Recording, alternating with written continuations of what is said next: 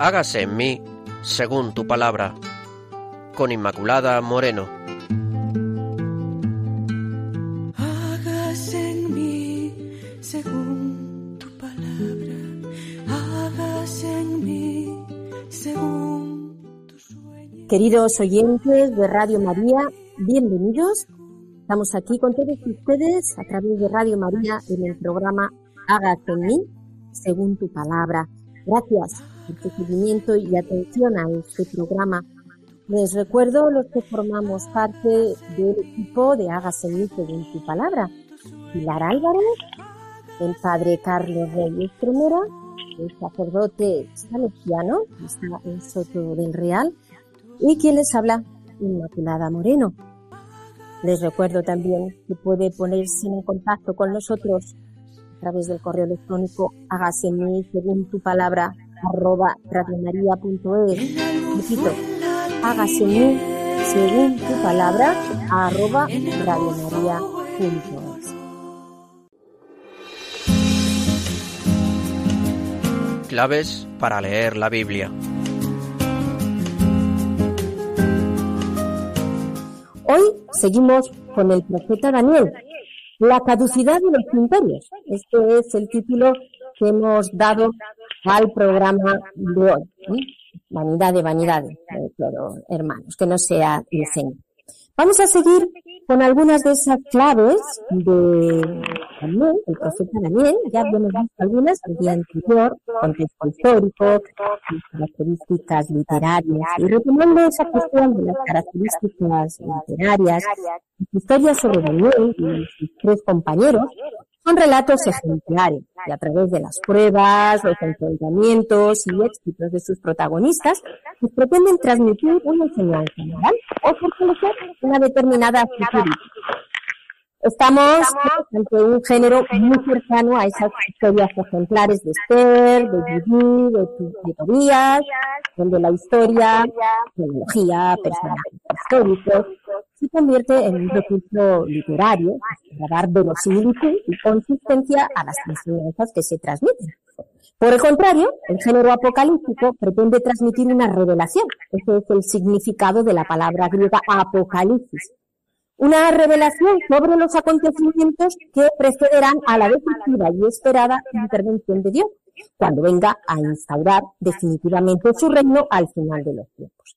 Para ello se sirve de visiones, de mensajes misteriosos, llenos de elementos simbólicos, animales, números, viajes, colores, transmitidos por ángeles u otros seres, celestes al receptor elegido, generalmente pues un personaje venerado del pasado.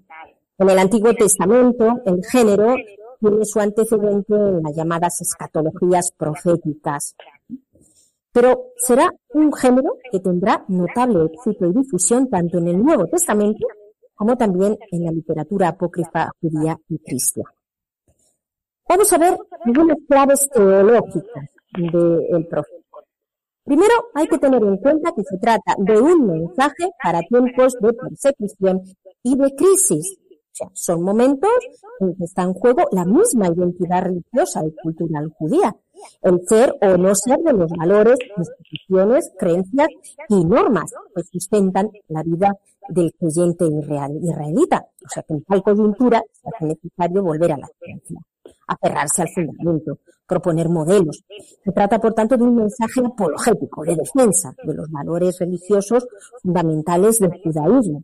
¿Y qué valores son esos? Primacía de la ley, monoteísmo, de vista, opuesto a cualquier forma de idolatría, el recurso a la oración los momentos comprometidos, la exaltación de la prueba y del martirio. Se trata también de un mensaje polémico, porque Daniel y sus amigos sobresalen entre los consejeros y sabios babilónicos y, y persas. Pero se trata sobre todo de un mensaje de consuelo y de aliento. No hay que tener miedo a las dificultades, a las pruebas, a las persecuciones, pues Dios sigue cuidando y protegiendo a sus fieles y a su pueblo. También el libro de Daniel ofrece una sólida y muy bien elaborada interpretación teológica de la historia, en clave apocalíptica. El punto de partida de esta interpretación es la concepción de Dios como Señor de la historia, Y esta es producto de su misterioso designio, porque él la dirige en su desarrollo y él la conduce hacia su desenlace último. Es verdad que las apariencias parecen desmentir esta convicción, que los imperios se van sucediendo, que parece que tienen mucho poder, pero muestra también eh, cómo se había dado una degradación progresiva de la religiosidad en el pueblo de Israel, que, era fruto de, su pecado. Pero eh, en realidad todo eso tiene un sentido como un tiempo de espera hasta que se instaure el reino eterno. Por eso es necesario resistir, porque el triunfo está garantizado. Dios entregará el poder a sus hijos, a sus santos.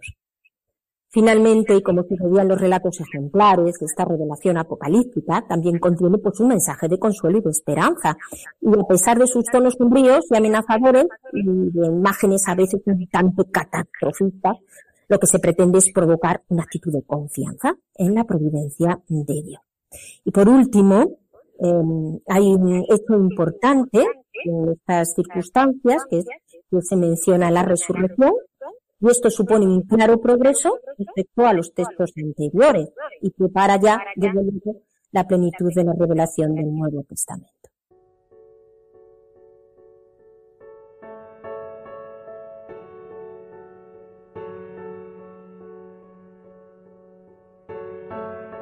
Escuchamos ahora el texto de hoy que está sacado del capítulo 2 de Daniel y del 19. Atendemos. El año segundo de su reinado, Nabucodonosor tuvo un sueño que le preocupó tanto que no podía dormir. El enigma fue manifestado a Daniel en una, en una visión nocturna. Tú, oh rey, tuviste esta visión. Ante ti se levantaba una estatua muy grande, de extraordinario esplendor y de aspecto terrible. Su cabeza era de oro puro, el pecho y los brazos de plata, el vientre y los muslos de bronce, las piernas de hierro y los pies parte de hierro y parte de arcilla. Tú seguías mirando. De pronto una piedra se desprendió de un monte sin intervención humana alguna, alcanzó a la estatua en los pies de hierro y arcilla y los pulverizó. Entonces se hizo pedazos todo, el hierro, la arcilla, el bronce, la plata y el oro. Quedaron como el tamo de la era en verano y fueron arrebatados por el viento sin que quedara rastro alguno de ellos. En cambio, la piedra que había herido a la estatua se convirtió en un gran monte que llenó la tierra entera. Tal fue el sueño. Ahora diremos ante el rey su significado. Tú, oh rey de reyes, a quien el Dios del cielo ha dado el imperio, la fuerza, el poder y la gloria, y en cuyas manos ha dejado a los hombres, las bestias del campo y los pájaros del cielo donde quiera que habiten, y a quien ha hecho soberano sobre todos ellos, tú eres la cabeza de oro.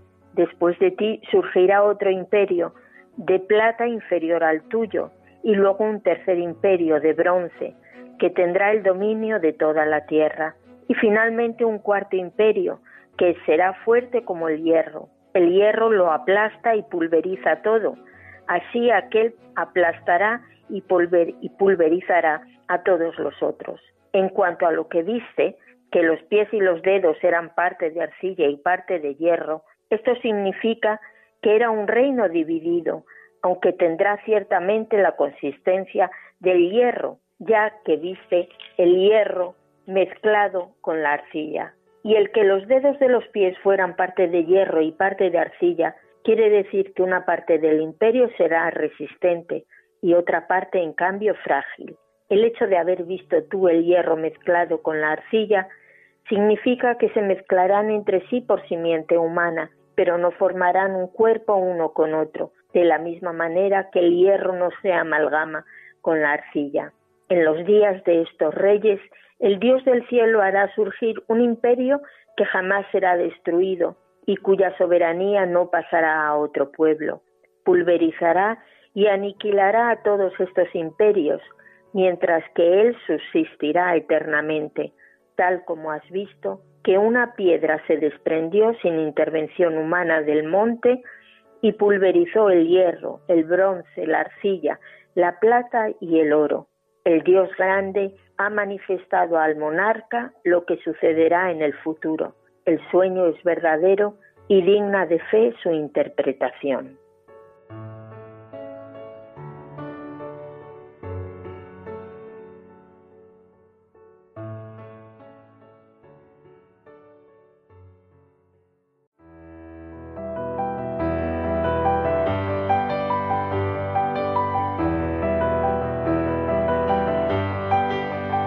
Dios al encuentro del hombre.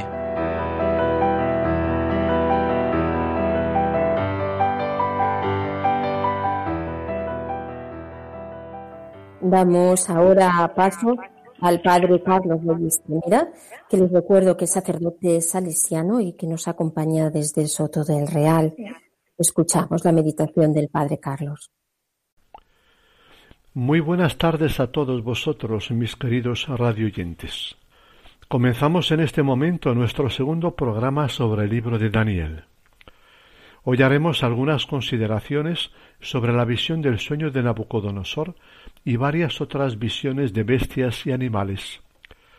En todas ellas el mismo mensaje. Los poderosos tienen pies de barro. En el sueño se describe una estatua inmensa a la que una simple piedrecita que se desprende del monte sin intervención humana destruye por completo.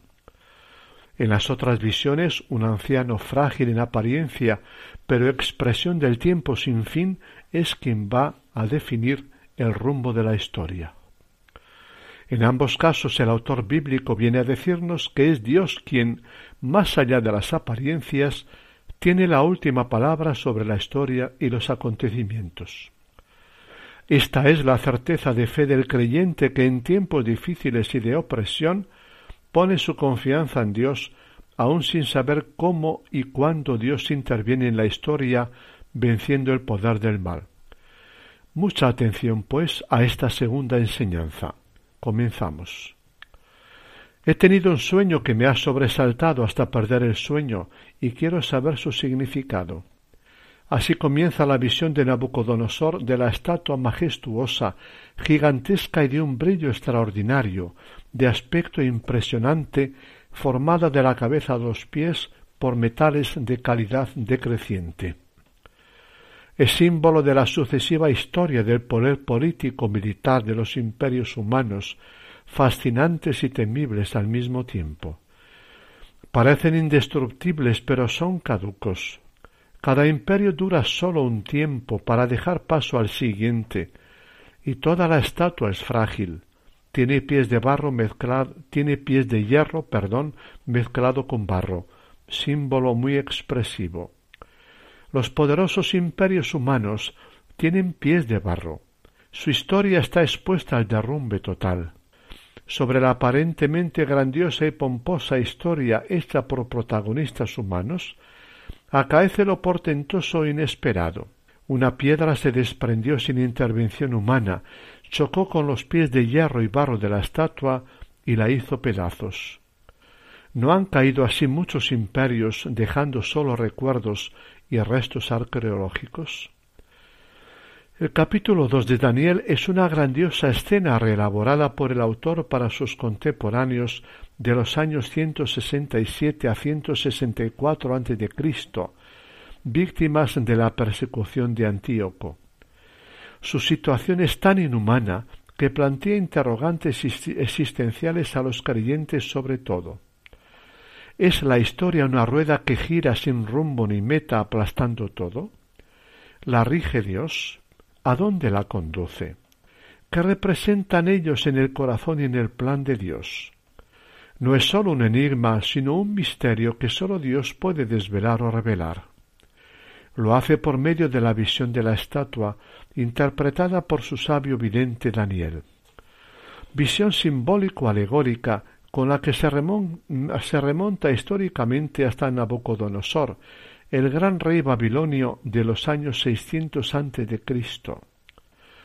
Con él había comenzado el pueblo judío a estar bajo los sucesivos imperios extranjeros babilonio, medo-persa, macedonio, ptolomeo y seleucida, y desciende de la cabeza a los pies hasta Antíoco IV, el feroz perseguidor actual de los judíos del siglo II a.C. La historia del pueblo de Dios ha sido humilde durante varios siglos, del siglo VII al siglo III a.C., y ahora resulta insoportable por cruel. El autor quiere, con la visión alegórica de la estatua, consolar a su pueblo e invitarlo a una paciencia y esperanza tenaces. Se romperá algún día la cadena de los imperios humanos. Dios mismo, no una mano humana, suscitará un pueblo diferente, sin poder ni prestigio ni brillo, la pequeña piedra. Con él el Dios del cielo establecerá un reino que nunca será destruido, ni su dominio pasará a otro. El sueño del árbol en el capítulo cuarto repite con sus diferencias el mismo mensaje. El estremecimiento del gran soberano babilonio, incapacidad de los sabios caldeos para descifrar su sentido, interpretación por Daniel. Todo poder humano, por grande y poderoso que sea, hasta llegar al cielo, será humillado. Sólo el Altísimo es dueño de los reinos humanos y da el poder a quien quiere.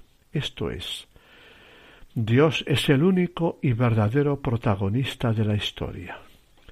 El capítulo quinto de Daniel es algo diferente. Históricamente no tiene valor alguno, pero el autor ha montado una impresionante escena. Puesta en película tendría un efecto visual emocional estremecedor. La escena criada, creada, celebración de un gran banquete por el rey Baltasar, Baltasar con mil nobles del reino, empleo frívolo y blasfemo de los, de los vasos sagrados, necia confianza en dioses de puro metal, la misteriosa mano que escribe tres enigmáticas palabras, paso al sentimiento de extrema turbación e inquietud, desciframiento por Daniel que además le canta la verdad al soberano, al soberano, contado, pesado y dividido, e inmediato y finalmente inmediato asesinato del mismo. Es decir, el momento crítico en que se derrumba un criterio es un imperio es justo cuando hace orgullosa autoafirmación de su poder y seguridad. ¿No hay acaso imperios que de repente se sienten sacudidos? ¿Hay algún poder de este mundo que tenga la llave de la historia, sus resortes últimos y definitivos? El autor anónimo del libro presenta a Daniel ante todo como profeta, pero no es del talante de los profetas ya vistos. Coincide con ellos en el contenido principal de su mensaje, la historia. El profeta clásico lee el presente, analiza la sociedad para denunciar al pueblo sus injusticias, le invita a la conversión con palabras de ternura o de juicio, le reanima con promesas de futuro nuevo, más o menos próximo. El profeta vidente Daniel interpreta el doloroso momento histórico presente dentro de un panorama histórico amplio. No denuncia a su pueblo, sino que le anuncia al final de su opresión con la victoria de Dios sobre los poderes del mal de este mundo y el establecimiento de un reino de Dios para los justos maltratados. Su promesa se refiere al futuro definitivo, alimenta la esperanza futura, la última, su horizonte por lo tanto es escatológico. No le invita a cambiar de cultura, de conducta, lo consuela y lo invita a una esperanza y fe tenaces en su Dios, el verdadero Dios y Señor de la historia, más allá de las apariencias.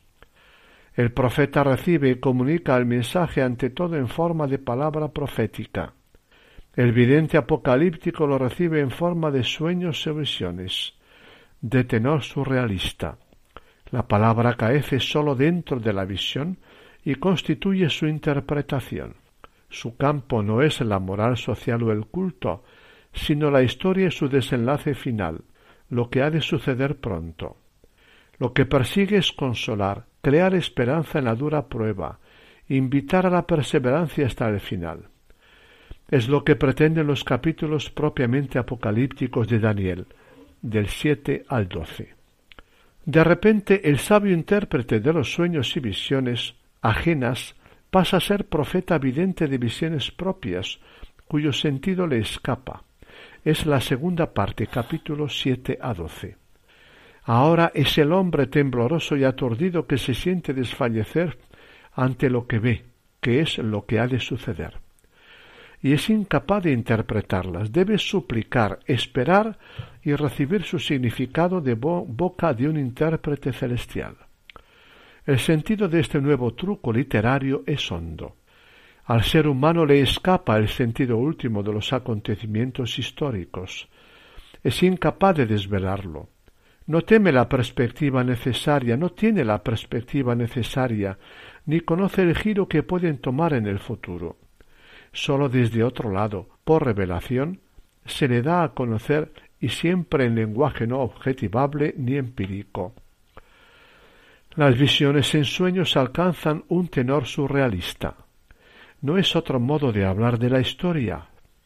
Se parecen a las obras y películas de tenor apocalíptico, El Señor de los Anillos y la historia interminable. La problemática de unos y otros no es similar en el fondo. La dramaticidad de la historia, la absolutización de la fuerza y del poder destructores, el recurso a todos los medios posibles más allá de toda ética y sentimiento, la indefensión y gravedad del peligro que viven los justos, sobre todo el enfrentamiento a muerte entre las fuerzas del mal y las del bien, la debilidad de los justos continuamente expuestos a ser vencidos o a fracasar, el suspense ante el desenlace final, el recurso a la imaginación apocalíptica. En una primera visión, Daniel ve cuatro bestias gigantescas que agitaban el océano. Una vez más, embrutecidos imperios humanos se suceden creando ríos de violencia y sangre. Absolutismo, autodivinización y exaltación del poder propio y tiranía sobre los pueblos caracterizan la historia humana. Esta parece ser ciega y sin norte. Pero he aquí que el vidente ve tronos que representan la soberanía divina a un anciano sin años, imagen de la eternidad, sentado en el trono inconmovible, más allá de los terremotos de este mundo, vestido de blanco, de luz y de fuego, la indumentaria indescriptible de Dios, rodeado de innumerables servidores. El anciano, esto es, el Dios eterno, juzgará a las bestias sobre todo la última, la más feroz y práctica, particularmente destructora y blasfema, Antíoco IV, y entregará el poder y el reino a uno parecido a un ser humano o hijo del hombre, el pueblo de Dios y o su Mesías. Su reino no tendrá fin. El anciano habrá hecho justicia a los santos. Todo esto ocurrirá dentro de poco tiempo, de tres años y medio. Daniel pasa a tener la visión del carnero y del macho cabrío descrita en el capítulo octavo. El carnero embestía en todas las direcciones, no había quien se librase de su poder, hacía lo que quería alardeando, el imperio se refiere al imperio persa. Luego hará acto de presencia el macho cabrío, que significa o representa a Alejandro Magno. Hizo alarde de su poder y derriba y machaca al primero. De entre sus cuatro cuernos, símbolo de los generales que sucedieron a Alejandro creando cuatro imperios, nace un cuerno pequeño que creció mucho, Antíoco IV. Con éste sobreviene la mayor desgracia al pueblo judío. ¿Hasta cuándo? ¿Cuánto tiempo aún? es su pregunta angustiosa. Una vez más, un ángel explica el sentido de la historia para decir Dentro de poco acaecerá la destrucción del opresor, una vez más sin intervención humana, por pura iniciativa y obra de Dios. Lo decisivo en la existencia e historia humanas se juega en un ámbito trascendente, Dios. Los humanos percibimos y a menudo padecemos sólo a los agentes inmanentes de la historia, pero para el profeta vidente y para todo creyente, el mundo está guiado por Dios que lo trasciende y penetra al mismo tiempo. En el capítulo nueve el profeta vidente quiere averiguar el alcance cronológico de la profecía de las setenta semanas que debía durar la ruina de Jerusalén de Jeremías. Hace una sentida confesión de los pecados de Israel a lo largo de su historia para suplicar después perdón y misericordia. El ángel Gabriel le explica el alcance de la profecía. Dios permitirá aún por breve tiempo la tiranía del opresor, pero se acerca al fin. En los capítulos décimo a décimo segundo, el vidente ve al hombre vestido de lino con un cinturón de oro. La historia secular desde Ciro el persa culmina una vez más en Antíoco IV.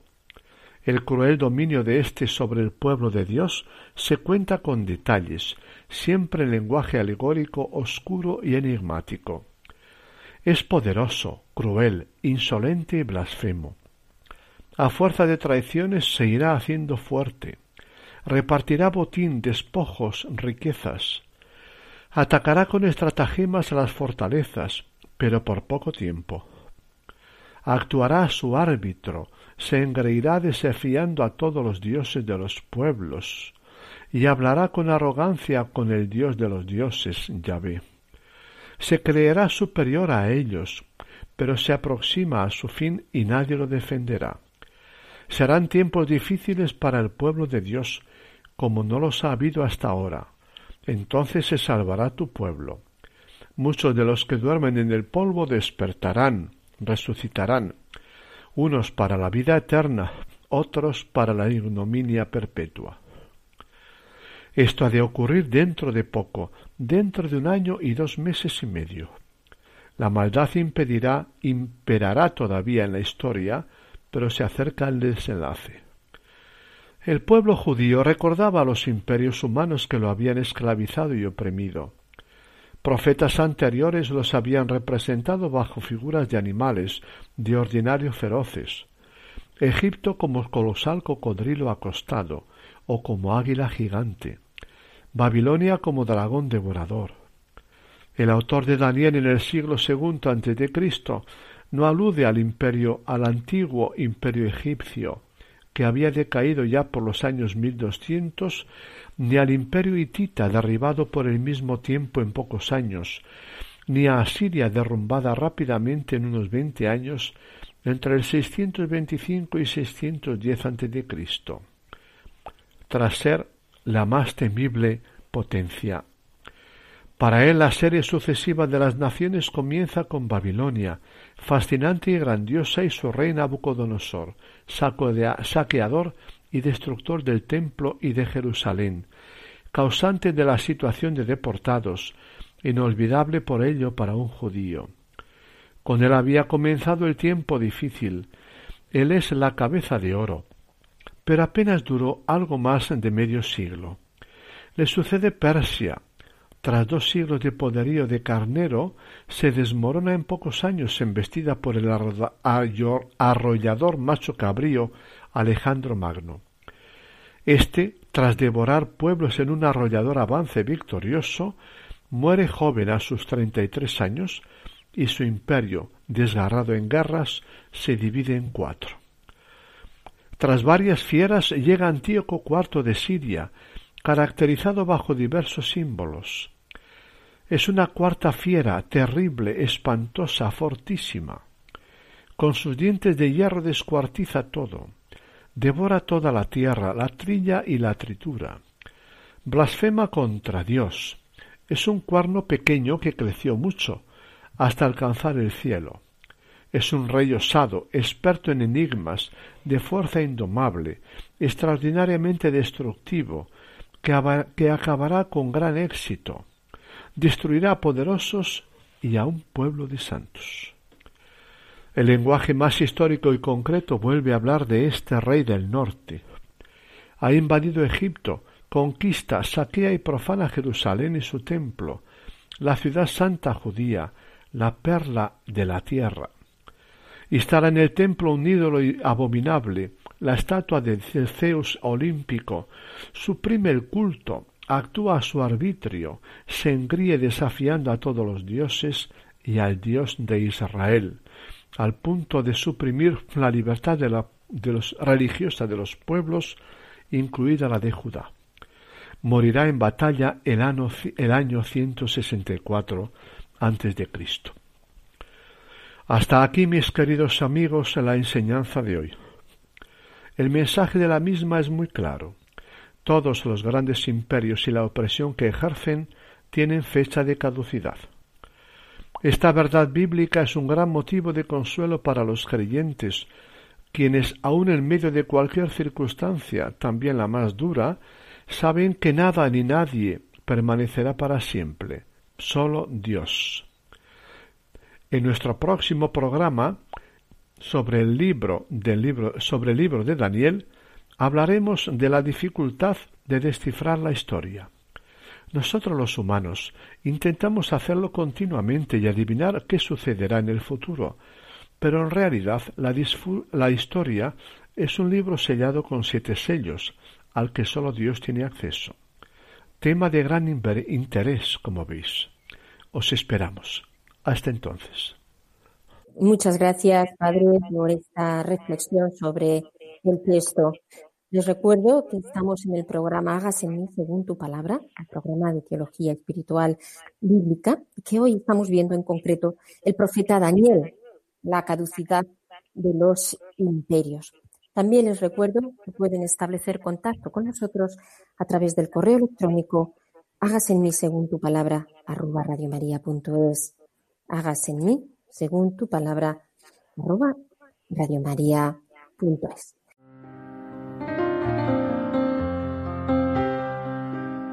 Rincón Bíblico. Y vamos a dar paso a nuestra hermana Pilar después de haber leído este, este sueño, ¿no? Este misterioso sueño lleno de... Sí. Bueno, pues Inma, yo creo que todos en mayor o menor medida y según el momento de nuestra vida en la que nos encontremos, sufrimos la fascinación que ejerce el poder, ya sea político, económico, incluso religioso. Pero luego observamos el mundo, la vida, leemos la historia y nos damos cuenta que los imperios caen, que los poderosos perecen, el poder nos salva, el dinero nos salva, el dinero se gasta y no da la felicidad. Ponemos muchas veces nuestra vida pues en acumular o más poder o más dinero, pero todo esto se gasta y no da la felicidad. Todos estoy segura que conocemos a personas a las que no les falta de nada en lo material y que sin embargo son profundamente desgraciadas. Todo pasa, incluso hasta las pruebas y el sufrimiento, aunque esto no quiere decir que luego no vengan otros. Hay personas que dicen, bueno, ya me ha pasado este sufrimiento, ya, ya, no, no. Nosotros no sabemos cuándo, en qué momento Dios va a permitir que venga otra prueba que nos, que nos siga purificando. Pero lo que vemos es que el único que permanece es Dios. El único que permanece es el Todopoderoso. Por eso dirá Santa Teresa que solo Dios basta, porque también nos dicen los salmos que más vale fiarse de Dios que fiarse de los jefes. ¿Cuántas veces hemos puesto nuestra esperanza, la solución de nuestra vida, en ir a hablar con tal o cual persona, en conseguir este empleo, y luego nos hemos dado cuenta que ni ese empleo, ni esa conversación con esa persona nos ha salvado de nada. Vemos en el texto también esta piedra que se desprende y que acaba con todo este montaje de la estatua, ¿verdad? Y a mí me hace pensar en la piedra angular que es Cristo, por aquello de que solo Dios permanece y, y que en el fondo, en el fondo, agarrados a esa roca, la piedra que desecharon los, los arquitectos es ahora la piedra angular. Pues esa es la piedra angular de nuestra vida. En nosotros aferrarnos a Cristo, confiar en Él y no confiar ni en el dinero, ni en el poder, ni en las personas que por más que nos quieran y con toda su buena intención, no son dueños de la vida. Solo aferrados a la roca que es Cristo tenemos consistencia. Pues nada, Pilar, vamos a ver a la luz de este texto, pues lo que, pues, lo que te ha sugerido, ¿no? Que o qué te ha inspirado el Señor a través de, de la palabra. Bueno, pues realmente yo creo que todos hemos sufrido en mayor o menor medida a lo largo de nuestra vida esta fascinación por el, por el poder, ya sea económico o político, eh, el ansia de poder, ¿verdad? De, de controlar. Sin embargo, ¿qué nos enseña la historia? Pues lo que nos está diciendo aquí la escritura, que los, los reyes pasan, los imperios caen y, y solo Dios permanece. Nosotros muchas veces eh, creemos y ciframos nuestra felicidad en el poder, en el dinero. ¿Y cuántas personas conocemos todos que teniendo dinero, no faltándoles de nada, son profundamente infelices? Y es que realmente solo Dios basta, como diría, como dirá Santa Teresa. Solo Dios basta y solo Dios permanece. La importancia de nosotros permanecer en Dios, la importancia de la oración, Cristo, que es la piedra angular, la piedra que permanece, la que desecharon los arquitectos, pero que es ahora la piedra angular. Pues en esa piedra es en la que debemos cimentar nuestra vida. Sí, eh, efectivamente. A veces, a veces yo creo que empezamos a pensar, eh, en, aunque sabemos que el Señor es el Salvador y que es solamente Él y nadie más, pero siempre ponemos nuestro corazoncillo también en, las personas, en los que gobiernan, en las circunstancias políticas, en las ideologías. Bueno, y ya vemos que todo esto pasa, ideologías, políticos, gobiernos, nosotros, por supuesto, también, ¿no? Que como que tenemos que tener ese sentido muy claro de lo que es absoluto y cuando uno tiene ese sentido muy claro del Dios absoluto, también en su corazón, pues lo que ocurre es que hay una gran paz y una gran confianza que, que nos va a turbar, como dice Santa Teresa, o, o que realmente nos puede pues, eh, sacar del amor del Señor, si sabemos que es nuestro cimiento, que es esa, esa piedra angular, esa roca en la cual pues nos basamos y en la cual estamos asentados. Yo creo que también en la vida cristiana es un crecimiento, tiene mucho que ver la vida cristiana con un crecimiento en la confianza, pero también tiene mucho que ver en ese relativizar eh, las cosas, el darnos cuenta de la caducidad de, de la realidad de la caducidad también de los poderes humanos, que parece que no pueden todo y luego pues no, no pueden nada de nada, porque pues estamos en las manos de, de, del Señor y, y, Él pues es el Señor el que pues va haciendo y llevando y guiando los, los acontecimientos, ¿no? Entonces, que vayamos también creciendo eh, en esto y que si estamos en una, una, época de persecución, como le ocurría a Daniel, el autor del libro de Daniel, pues eh, todavía tenemos, debemos de tener más esta conciencia pues para decir, bueno, que Dios está, está con nosotros y que, Él sabe cómo va guiando cada uno de los acontecimientos que nos pueden eh, ir sucediendo. Y el Señor da la fortaleza, porque esto lo vemos en los mártires, lo vemos en los cristianos muchos que han pasado persecución por causa del Evangelio en, cualquiera de sus variantes, o cárcel, o, o les echan fuera del país, eh, o les quitan el trabajo, o etcétera, etcétera, etcétera. Los, lo estamos viendo continuamente y que son temas de verdadera actualidad.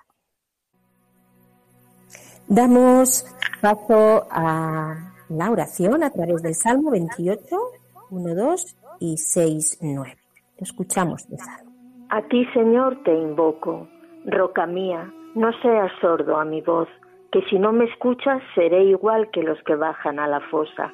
Escucha mi voz suplicante cuando te pido auxilio, cuando alzo las manos hacia tu santuario. Bendito el Señor que escuchó mi voz suplicante. El Señor es mi fuerza y mi escudo. En Él confía mi corazón. Me socorrió y mi corazón se alegra y le canta agradecido. El Señor es fuerza para su pueblo, apoyo y salvación para su ungido. Salva a tu pueblo y bendice tu heredad. Sé su pastor y llévalo siempre.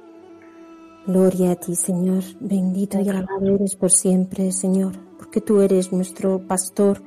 Tú nos conduces, nos llevas hacia esas fuentes tranquilas nos llevas a las fuentes de la paz, de la alegría, del amor y del sosiego. Gloria, gloria a tu nombre, Señor. Gloria. Por siempre, Señor. Gloria a ti, Señor, que escuchas nuestras voces cuando te suplicamos, porque tú te has convertido en nuestra fuerza y por eso nuestros corazones confían en ti. Por eso te cantamos agradecidos y encontramos en ti alegría porque tú eres la fuerza de tu pueblo, Señor. Bendito y alabado seas. Gloria a ti por siempre, Señor. Señor, santifícanos, indícanos la caducidad de las cosas, no apeguemos nuestro corazón a lo que no vale, a lo que solo es vano, que apeguemos siempre nuestro corazón a ti, nuestro Señor, el único que lo puede todo y lo sabe todo, Señor, que nuestro corazón es débil, no permita, Señor, que caigamos en esa vanidad, sino que siempre vivamos asentados en ti. Bendito eres por siempre. Bendito sea, Señor. Gloria a ti. En la época de dificultad, en el tiempo de persecución, en esos momentos donde necesitamos que nos des audacia y valentía para proclamar que somos tuyos. Gloria y alabanza a ti por siempre, Señor. Bendito seas, Jesús. Bendito seas, Señor.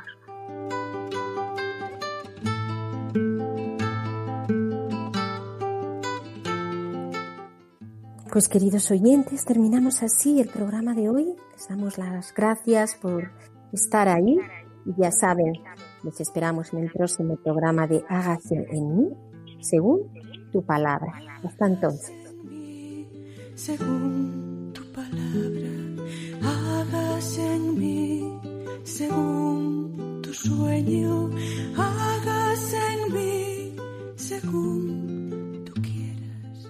Han escuchado hágase en mí según tu palabra, con Inmaculada Moreno.